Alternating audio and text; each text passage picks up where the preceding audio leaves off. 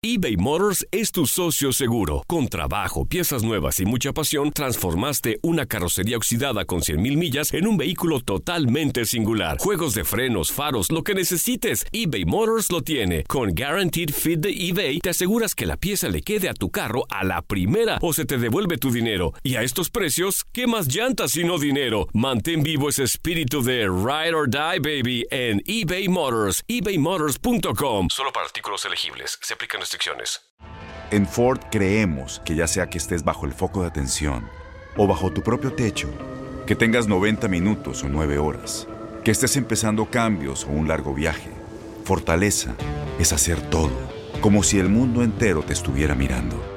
Presentamos la nueva Ford F150 2024. Fuerza así de inteligente solo puede ser F150. Construida con orgullo Ford. Fuerza Ford. Aloha mamá. Sorry por responder hasta ahora. Estuve toda la tarde con mi unidad arreglando un helicóptero Black Hawk. Hawái es increíble. Luego te cuento más. Te quiero. Be All You Can Be, visitando goarmy.com diagonal español. When you buy a new house, you might say, Shut the front door! Winning! No, seriously. Shut the front door. We own this house now. but you actually need to say, Like a good neighbor, State Farm is there. That's right. The local State Farm agent is there to help you choose the coverage you need. Welcome to my crib. no one says that anymore, but I don't care. So just remember, like a good neighbor, State Farm is there. State Farm, Bloomington, Illinois. El siguiente podcast es una presentación exclusiva de Euforia On Demand. De parte que acaba de salir en, uno de los- en el periódico Primera Hora, hace un ratito, justo antes de nosotros entrar. El tercer asesinato del día de hoy se acaba de registrar poco antes de la una de la tarde en la urbanización Santa Bárbara, la carretera 189 de Gurabo, informa la policía. El crimen se reportó a través del sistema de emergencias 911 y el Cuerpo de Investigaciones Criminales de Caguas está obviamente investigando la escena. Con ese asesinato las muertes alcanzan 47 en lo que va de año y representa 21 muerte por asesinato menos de lo que se había registrado a la fecha el año pasado. Los otros dos crímenes de hoy, los otros dos asesinatos de hoy, se reportaron en Fajardo y el otro en Tuabaja. Uno a las 10 de la mañana, 10 y 50 de la mañana, que balearon a una persona que luego murió en el centro médico de Río Piedras. eh, en la urbanización San Pedro de Tuabaja y a las 11 y 30 de la mañana que otra persona fue asesinada cerca del vertedero de Fajardo, localizado en la carretera 982 del barrio Damajagua de ese municipio, se hizo descrito como Rivera, con un, eh, como digo, descrito por Rivera, o sea, por eh, el oficial de la policía, como un hombre trigueño que medía alrededor de 5 pies 6 pulgadas al momento de los hechos, vestía unos pantalones negros y un calzado deportivo azul. Bueno, eso es parte de, ¿verdad? Lo que ha estado sucediendo, y ya ustedes ven, hoy es viernes, empieza el fin de semana y ya van, en lo que va del día van tres. Pero más allá de cuántos asesinatos se reportan día, todos los días, pues la realidad es que aquí me están, me están bulleando por texto un seguidor de los cangrejeros de Santurce porque le están dando duro a la tribu. Estamos atribulados los seguidores de los, de los indios de Mayagüez. Esto no pinta bien, pero bueno. Saludos a ti, cangrejero. Pero miren, más allá de, de cuántos mueren o cuántos los asesinatos al día, hoy hay una noticia que hace primera plana en el periódico Metro, que yo la quiero contextualizar no solamente en lo particular que se informa allí, sino en el problema general que tenemos con la policía de Puerto Rico en cuanto a la credibilidad de sus procesos internos y que nos permiten a nosotros, inclusive como sociedad, tener una idea y poder eh, movilizar las estrategias y, la, y, la, y lo que se tiene que hacer para defendernos de, esta, de la incidencia criminal. Ustedes saben que ha estado en boga y en discusión en el país desde finales del año pasado la violencia de género, especialmente la violencia contra la mujer, que en Puerto Rico pues ha si no es que ha incrementado, por lo menos tiene una visibilidad mucho mayor en los últimos meses. El número de mujeres reportadas como desaparecidas en Puerto Rico es incierto según las estadísticas de la policía. ¿Y cuántas se han localizado? También. Según una información que hoy publica Metro de la autoría del periodista David Cordero Mercado y en la que se cita a los portavoces de la policía decir, no podemos dar un número oficial, escuchen esto, ya que se está depurando. Bueno, y usted puede pensar que, bueno, es, es responsable que usted antes de dar a conocer una cifra, pues esté seguro y se cerciore de que lo que se está informando ahí corresponde a la realidad. Eso hasta ahí suena lo más bien. Cuando se complica es cuando la nota de prensa sigue informando que la petición inicial del periódico a la policía sobre estas cifras se realizó el 2 de enero de 2019. Es decir, a principios de este mes, que ya hoy estamos a 25. Y que para la fecha en la que se hizo la petición, las cifras que se reportaban en los, en los portales y en las fuentes de la policía no correspondían a los informes de prensa sobre ese tipo de desaparición, que obviamente pues se publican porque usted no puede básicamente esconder un cuerpo, ¿verdad? Una persona eh, desaparece o no desaparece, o, o, si, o, si, desaparece, se encuentra o sigue desaparecida. No es una cosa fácil eh, de usted poder eh, cambiar esa realidad. Entonces, el comisionado de la policía, Henry Escalera, desmintió el reporte que en ese momento hizo el periódico Metro, eh, que colocaba las cifras de mujeres desaparecidas en 27. Y eh, ha dicho en ese momento, y lo voy a citar, la premisa parte de un número que no es correcto. Entre 2017 y 2018, decía el comisionado, hay ocho casos de mujeres desaparecidas con eh, requisitorias y con investigación activa. Eso lo dijo el comisionado el 8 de enero, recuerdo esa controversia pública.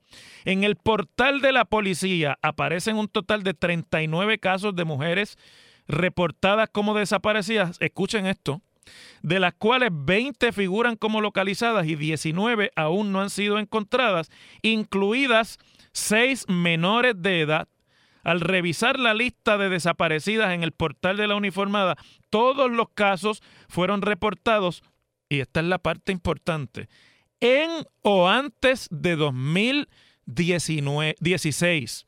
Es decir, que las cifras que están en el portal de la policía, o sea, la cifra pública, corresponden ya a estas alturas, a casi tres años atrás. De los casos a los que hace referencia Escalera, seis corresponden a desapariciones en 2018, una en 2017 y otra en 2016, según ha dicho la propia portavoz de la policía, Carixia Ortiz. Y entonces aquí pues se da obviamente la excusa burocrática de siempre, eh, de que, acuerdo con Escalera, cuando existe una querella, una persona desaparecida, el caso se refiere al Cuerpo de Investigaciones Criminales, el CIC del cuartel y cada área policía que investiga, asignando un agente adscrito al CIC quien realiza entrevistas, recopila información, consulta bases de datos de agencias federales y estatales y realiza cualquier gestión que se considere pertinente para dar con el paradero de la persona. Y además dice el, comisionado, el cuerpo de investigaciones criminales de cada área policíaca tiene los recursos asignados específicamente para investigar querellas de personas desaparecidas en su jurisdicción. Es decir, que según las declaraciones del comisionado, hay recursos asignados para esa gestión. Y no es algo en lo que se aduzca ni se pueda, por lo tanto, aducir que es que no hay recursos para poner al día esta estadística tan importante a la hora de evaluar el problema de violencia contra la mujer. Y además, bueno, aunque no fuera contra la mujer, de personas desaparecidas en Puerto Rico. Entonces, ¿cuál es el problema aquí? El problema aquí es que no existen los procesos. Y el problema aquí es que no funcionan los procesos. Hay un desfase entre lo que pasa en alguna oficina o en algún cuartel de la policía y lo que se informa. Y eso es un problema grave porque eso va a la médula de parte de lo que es el trabajo de la policía para poder bregar con una circunstancia de criminalidad, que es la credibilidad de lo que se informa de la policía de, los procesos que se llevan a cabo de la policía. Nos piden a los ciudadanos, y yo creo que, bueno, hay que colaborar en eso, que tengamos confianza en nuestra policía, que respaldemos a nuestra policía. Y yo en eso creo que sí, hay que respaldar, respaldar a los miembros de la policía, que se juegan la vida todos los días por eh, darle seguridad con precarias eh, condiciones de trabajo eh, y laborales al pueblo. Pero cuando usted habla de la institución, mire cuál es la realidad cuando se hurga entonces, ¿cuál es la manera de bregar con esto? Ya ustedes lo verán. La manera de bregar con esto es que estos son fake news, que aquí no hay ninguna información importante, que, que esto la prensa se lo inventa para hacer quedar mal al gobierno, pero cuando se corrobora la información que dan las mismas eh, eh, oficiales y las mismas gerencias de la policía, ocurren estos descubrimientos de documentación y de información que no es confiable porque está fuera totalmente de la realidad. Y los datos son de años atrás. Entonces, usted, ¿cómo usted espera que le crean, que la ciudadanía esté confiada, que pueda haber tranquilidad si ni siquiera se puede transmitir efectivamente la información de lo que la policía está haciendo y de lo que la policía encuentra? Problema muy grave lo que me trae a preguntar retóricamente aquí, ¿cuánto tiempo llevamos ya con el proceso este de, monitoría y de, entre comillas, reforma de la policía? Por lo menos que yo recuerde, llevamos tres años o cuatro. Desde antes de esta administración. A estas alturas, que llevamos todo ese proceso que es ante el tribunal y el juez el PI tiene que mirar lo que le informan los acuerdos entre el monitor y la policía, la estructura y los grupos. Y, y a estas alturas todavía ni siquiera hemos podido buscar la manera de poner al día las estadísticas que se informan sobre un asunto tan delicado como la desaparición de mujeres en Puerto Rico que aparecen en los portales públicos de la policía y todo este entuerto para tratar de explicarle al país lo que es evidente. Eso está manga por hombro. Las cosas como son.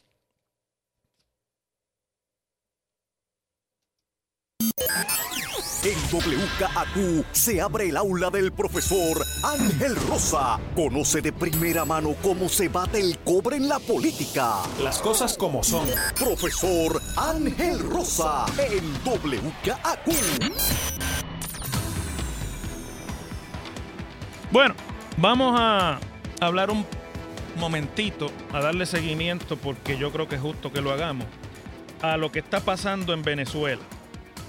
Esta mañana ha reaparecido ante la ante el pueblo venezolano el presidente temporal, se llama presidente a cargo según la Constitución venezolana, Juan Guaidó, que es también el presidente de la Asamblea Nacional, cuerpo electivo de gobierno en Venezuela que está, como ya decíamos ayer, bajo el control de las fuerzas de oposición. Guaidó ha hecho una serie de declaraciones públicas en el día de hoy que obedecen a dos intereses que tiene que tener cualquier movimiento como el que está tratándose de llevar a cabo en Venezuela para sacar a un dictador del poder. Está ha convocado al pueblo de Venezuela y utilizó una comparecencia pública, eh, ¿verdad? Que se dio en un espacio abierto un espacio público abierto de Caracas, de una plaza pública en Caracas, para convocar al pueblo de Venezuela a una serie de reuniones en el día de mañana, una especie de asambleas en las que curiosamente se está movilizando a la oposición venezolana y a los ciudadanos de Venezuela utilizando las mismas tácticas y las mismas estrategias de movilización que fueron en su día y todavía son características o, cruciales del régimen chavista. Y además de eso, pues se está convocando a una gran movilización que lo que quiere decir es que tienen que, en lo que el hacha va y viene y se dilucida la situación de Maduro, tienen que mantener activada la militancia de los, de, los ciudadanos venezolanos, porque esto se trata de quién puede más, quién resiste más, quién eh, doblega al otro. Mientras tanto, en la comunidad internacional han pasado dos cosas importantes que yo creo que nosotros tenemos que eh, comentar aquí, porque también son cruciales en cuanto a cuáles son los apoyos que tiene Maduro y cómo esto se va a resolver eventualmente. A mí no me queda la menor duda de que si, si las cosas continúan como van, los días de Maduro están contados en el poder. De hecho, pienso que ya pronto inclusive la izquierda internacional, si no ya han comenzado por ahí esos discursos, van a abandonar a Maduro y van a intentar salvar el chavismo como movimiento político, pero tirar a pérdida a Nicolás Maduro, quien evidentemente es aquí el foco de tranque. Y es la única manera de solucionar en este momento ese impasse. Tienen que salir de Maduro. Y yo estoy seguro que la izquierda y los aliados de la izquierda eh, internacional van en su momento a abandonar a Maduro para intentar en el proceso político posterior salvar el chavismo como fuerza política que no se puede ya hablar del futuro de Venezuela ni de una solución política a este tranque sin tomar en cuenta que el chavismo es un movimiento político fuerte y vigoroso en Venezuela, nos guste, estemos de acuerdo o no con sus ideas, tenga o no mérito lo que se intentó hacer, ahí hay una militancia chavista que no ha desaparecido y que va a ser una fuerza política eh, importante cuando se lleven a cabo las elecciones que mm, está pidiendo y que manda la Constitución y que el presidente a cargo eh, está comprometido a convocar.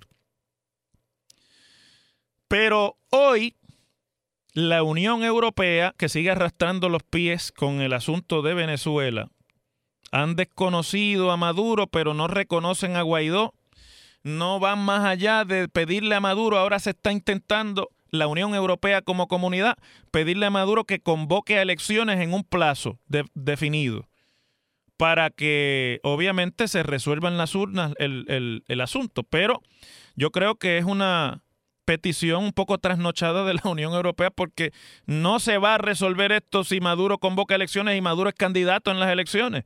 Porque ya les dije que me parece que Maduro es el, uno, el problema fundamental aquí. Y lo que ha provocado y finalmente ha coagulado a la oposición detrás de un movimiento y de un líder es el estilo y la, y la, y la, la forma de gobernar de Nicolás Maduro. España, que está tratando de proyectar un liderazgo en este asunto a nivel de la Unión Europea, pues está tímida. Andan más o menos, ellos son los de la propuesta de que se le exija a Maduro elecciones en un término y que se dé la oportunidad, mientras que Francia y Alemania parece que ya van por la dirección de reconocer a Guaidó como presidente y el Reino Unido también en cuyo caso, pues esas fuerzas son fuerzas eh, mayores, sobre todo Francia y Alemania, en las discusiones sobre política exterior en la Unión Europea. Pero el caso más interesante, y yo creo que aquí tenemos que hilar fino en el análisis porque se presta para mucha demagogia y hay que tener cuidado aquí. Vamos a observar los procesos políticos, no vamos a nublarnos por lo que sean nuestras preferencias nuestros entendimientos o nuestras esperanzas con una situación política que es la que es. El caso que creo yo que debemos observar es la posición que ha asumido el presidente y el gobierno mexicano ante esta situación. Andrés Manuel López Obrador, que es el nuevo presidente de México, de izquierda, simpatizante con muchas de las ideas y de los preceptos del socialismo del siglo XXI que representa eh, Venezuela en América Latina o el régimen de Venezuela. Ha sido en este asunto interesantemente muy cauteloso, ni de un lado ni de otro. Hoy López Obrador dijo que México no va a exigir la salida de Maduro, ni va tampoco a reconocer a la oposición, al presidente eh, a cargo, Guaidó, sino que México quiere jugar el papel de intermediario en el diálogo. Y eso pues podría parecer una posición acomodaticia de un gobierno de izquierda que no quiere asumir su responsabilidad y algo de eso puede haber porque López Obrador es un lince. Y él mismo tiene un asunto que dilucidar porque él es el presidente de México, pero México no es un país eh, tan eh, fácilmente manipulable en términos de este tipo de eh, versión ideológica, ¿verdad? Del sistema político. Pero a lo que voy es que a mí me parece que pueda hacer eh, lo que sea esa posición de México, acomodaticia o no, es una posición sensata porque esa es la única manera realmente en la que la comunidad internacional va a poder colaborar en resolver este asunto. Alguien tiene que dejar la puerta abierta, alguien a quien Maduro le pueda o esté dispuesto a abrirle la puerta. En este caso, el gobierno de México, que es un gobierno afín ideológicamente, o el gobierno de Uruguay, que también ha estado jugando ese papel de que quieren ser mediadores en el diálogo, porque en algún momento, em, según siga pasando los días y las horas, alguien va a tener que sentar a Maduro, alguien que no, que no esté dentro del problema, y alguien que esté en la comunidad internacional que todos los días, en la que todos los días Maduro pierde aliados, van a tener que sentarlo y decirle, mira, esto se acabó y tú te tienes que ir. Y eso no va a pasar con cualquier gobierno, ni va a pasar con amenazas de eh, invasión, ni mucho menos porque Maduro se ha trincherado allí y todavía tiene, precariamente, pero tiene alguna lealtad en las Fuerzas Armadas y mientras eso sea así, y él pueda mantener el financiamiento por lo menos de lo que deben costar los altos niveles de la milicia venezolana, pues él va a tener de su parte el monopolio de la fuerza o por lo menos de la violencia. Va a tener un nivel de capacidad bélica mayor que el que puedan tener los ciudadanos por más organizados que estén, porque un ejército es un ejército. Interesante esa postura y me parece que, bueno, no tenemos mucho más tiempo para extendernos, pero me parece que alguien tiene que guardarse por ahí para convencer a Maduro de lo que yo creo que ya es evidente. Y cuando usted oye a Maduro y lo ve hablando, se da cuenta que hasta él lo sabe en el tono de voz y en la manera en la que hasta turbadamente a veces trata de hilvanar sus pensamientos. Y es que se le acabó el tiempo. Se tiene que ir o de lo contrario en Venezuela va a haber un derramamiento de sangre que aunque resuelva el problema, va a ser penoso y, los, y la comunidad internacional no quiere tener sobre sus hombros la responsabilidad de ese derramamiento. El pasado podcast fue una presentación exclusiva de Euphoria On Demand. Para escuchar otros episodios de este y otros podcasts, visítanos en euphoriaondemand.com. Aloha mamá, ¿dónde andas? Seguro de compras. Tengo mucho que contarte. Hawái es increíble. He estado de un lado a otro con mi unidad. Todos son súper talentosos. Ya reparamos otro helicóptero Blackhawk y oficialmente formamos nuestro equipo de fútbol. Para la próxima te cuento cómo voy con el surf y me cuentas qué te pareció el podcast que te compartí, ¿ok? Te quiero mucho. Be All You Can Be, visitando goarmy.com diagonal español. Boost Mobile tiene una gran oferta para que aproveches tu reembolso de impuestos al máximo y te mantengas conectado. Al cambiarte a Boost, recibe un 50% de descuento en tu primer mes de datos ilimitados. O, con un plan ilimitado de 40 dólares, llévate un Samsung Galaxy A15 5G por $39.99. Obtén los mejores teléfonos en las redes 5G más grandes del país. Con Boost Mobile, cambiarse es fácil. Solo visita boostmobile.com. Boost Mobile, sin miedo al éxito. Para clientes nuevos y solamente en línea, requiere AroPay. 50% de descuento en el primer mes requiere un plan de 25 dólares al mes. Aplican otras restricciones. Visita Boost para detalles. Este abril te invitamos a nuestra feria virtual Univisión Contigo rumbo a la universidad. Conéctate virtualmente con representantes de colegios y universidades en la costa este, desde Nueva York a Florida. Aprende sobre ayuda financiera, becas y otros recursos para continuar tu educación. Regístrate para asistir y para la oportunidad de ganar una tableta. Te esperamos en Univisión Contigo rumbo a la universidad del 3 al 9 de abril. Regístrate ya en univision.com diagonal universidad. ¿No se merece tu familia lo mejor? Entonces, ¿por qué no los mejores huevos? Ahora, Egglands Best están disponibles en deliciosas opciones. Huevos clásicos, de gallina libre de jaula y orgánicos de Egglands, que ofrecen un sabor más delicioso y fresco de granja que le encantará a tu familia. En comparación con los huevos ordinarios, Egglands Best contiene la mejor nutrición como 6 veces más vitamina D, 10 veces más vitamina E y el doble de omega 3 y B12. Solo Egglands Best. Mejor sabor, mejor nutrición, mejores huevos. Visita egglandsbest.com para más información.